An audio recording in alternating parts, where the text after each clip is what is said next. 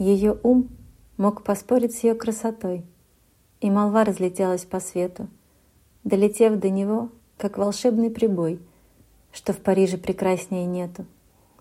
Познакомившись с ней, убедился тот час, что обширны познания девы.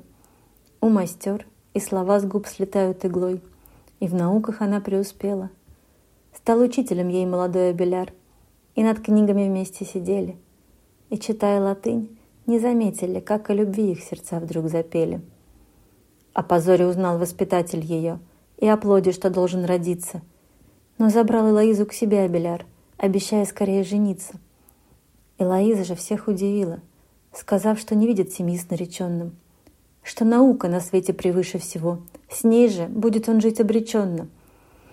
Но свершился сей брак, дав свободы пример, и союз их сердец укрепился.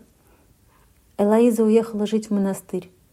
Воспитатель же вмиг обозлился, а Беляра поймал и, связав, оскопил, отомстив, как казалось, по праву.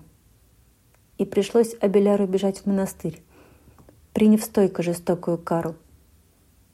И еще много лет Элоизе писал он любви неземные приветы. И она отвечала красивым стихом, продолжая историю эту. Их любовь прожила сотни лет. Не была она лишь мимолетным капризом. И поют до сих пор о трагедии тот, как любил Абеляр Элоизу.